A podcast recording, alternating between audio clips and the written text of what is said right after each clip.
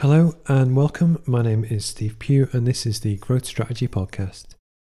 This week, it's some exclusive content just for people that follow the podcast. And I must admit, it's not many. So, what I really want to do is give you a lot more value. But also, you know, if you ever do listen to this, please get in touch. If you've got any questions, if there's anything you want me to talk about, please just ask. And I'll always kind of do what I can. So, this week, I wanted to talk about motivation. I must admit, since lockdown has started, uh, you know, it hasn't been the easiest of times. Uh, obviously, we're about to go into winter, and I think almost as the season started to change, I kind of just found it a little bit harder to get out of bed, get excited, get motivated, other than the obvious kind of pressures to deliver stuff that obviously my clients kind of pay me to do. This and almost motivation in itself is something that I'm sure everyone kind of deals with. It's how do you get excited every every day to really kind of find your purpose and you know to really kind of go out into the world and kind of attack. And the truth is, it's not easy. One of the things which I have, or I, I at least try and do, is go to the gym.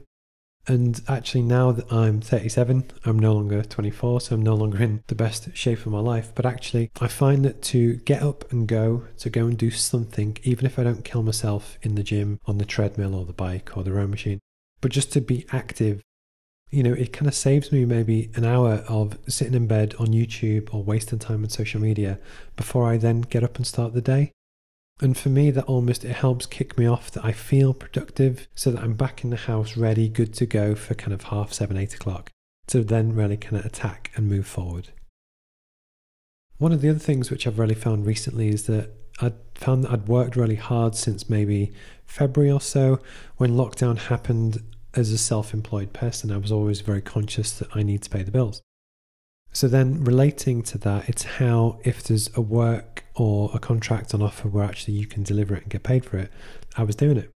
And, you know, when you didn't know how, where the next contract was going to come from or how long it was going to last, I always wanted to do the best I could in case the world turned or changed or whatever.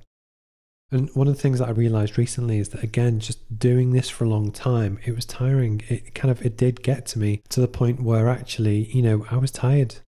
And you know, for me, I took last weekend off to just not do any work, not work on any of my personal projects, and just try and get my headspace back to where I kind of want it to be. And actually, that allowed me on Monday this week to kind of just, you know, start afresh and just kind of crack on with what I wanted to do. By no means is it a holiday or anything particularly special, but it just it was that tiny little break for me to really kind of crack on. And the flip side as well, which I think a lot of freelancers might uh, relate to, it's how do you manage and balance client work with your own projects? Because I have one client that pays me for 16 hours a week, I have another that pays me for eight. But inherently, you end up doing more than double for both of them because you want to do a great job but it doesn't always leave time for your own projects. One of the things that I'm, I need to get better at and I'm starting to do is to, you know, align time for the creative and the stuff that I want to do to help me push my own business, you know, forward. And actually, it's those kind of boundaries which are important to put in place. And, you know, I, I'm still working on it. But actually, that will, I think, give me more motivation to really kind of crack on and do what I want to do to try and make a difference in the world. So, motivation, again, it's a difficult one. It will affect everyone differently. I'd love to hear your stories. Please kind of drop me a message either privately or in the comments, you know, just about kind of what your experience is. I'm very keen to listen and learn and really kind of hear what other people go through and just see if I can help as well. So, this was just a separate recording just for the kind of podcast followers.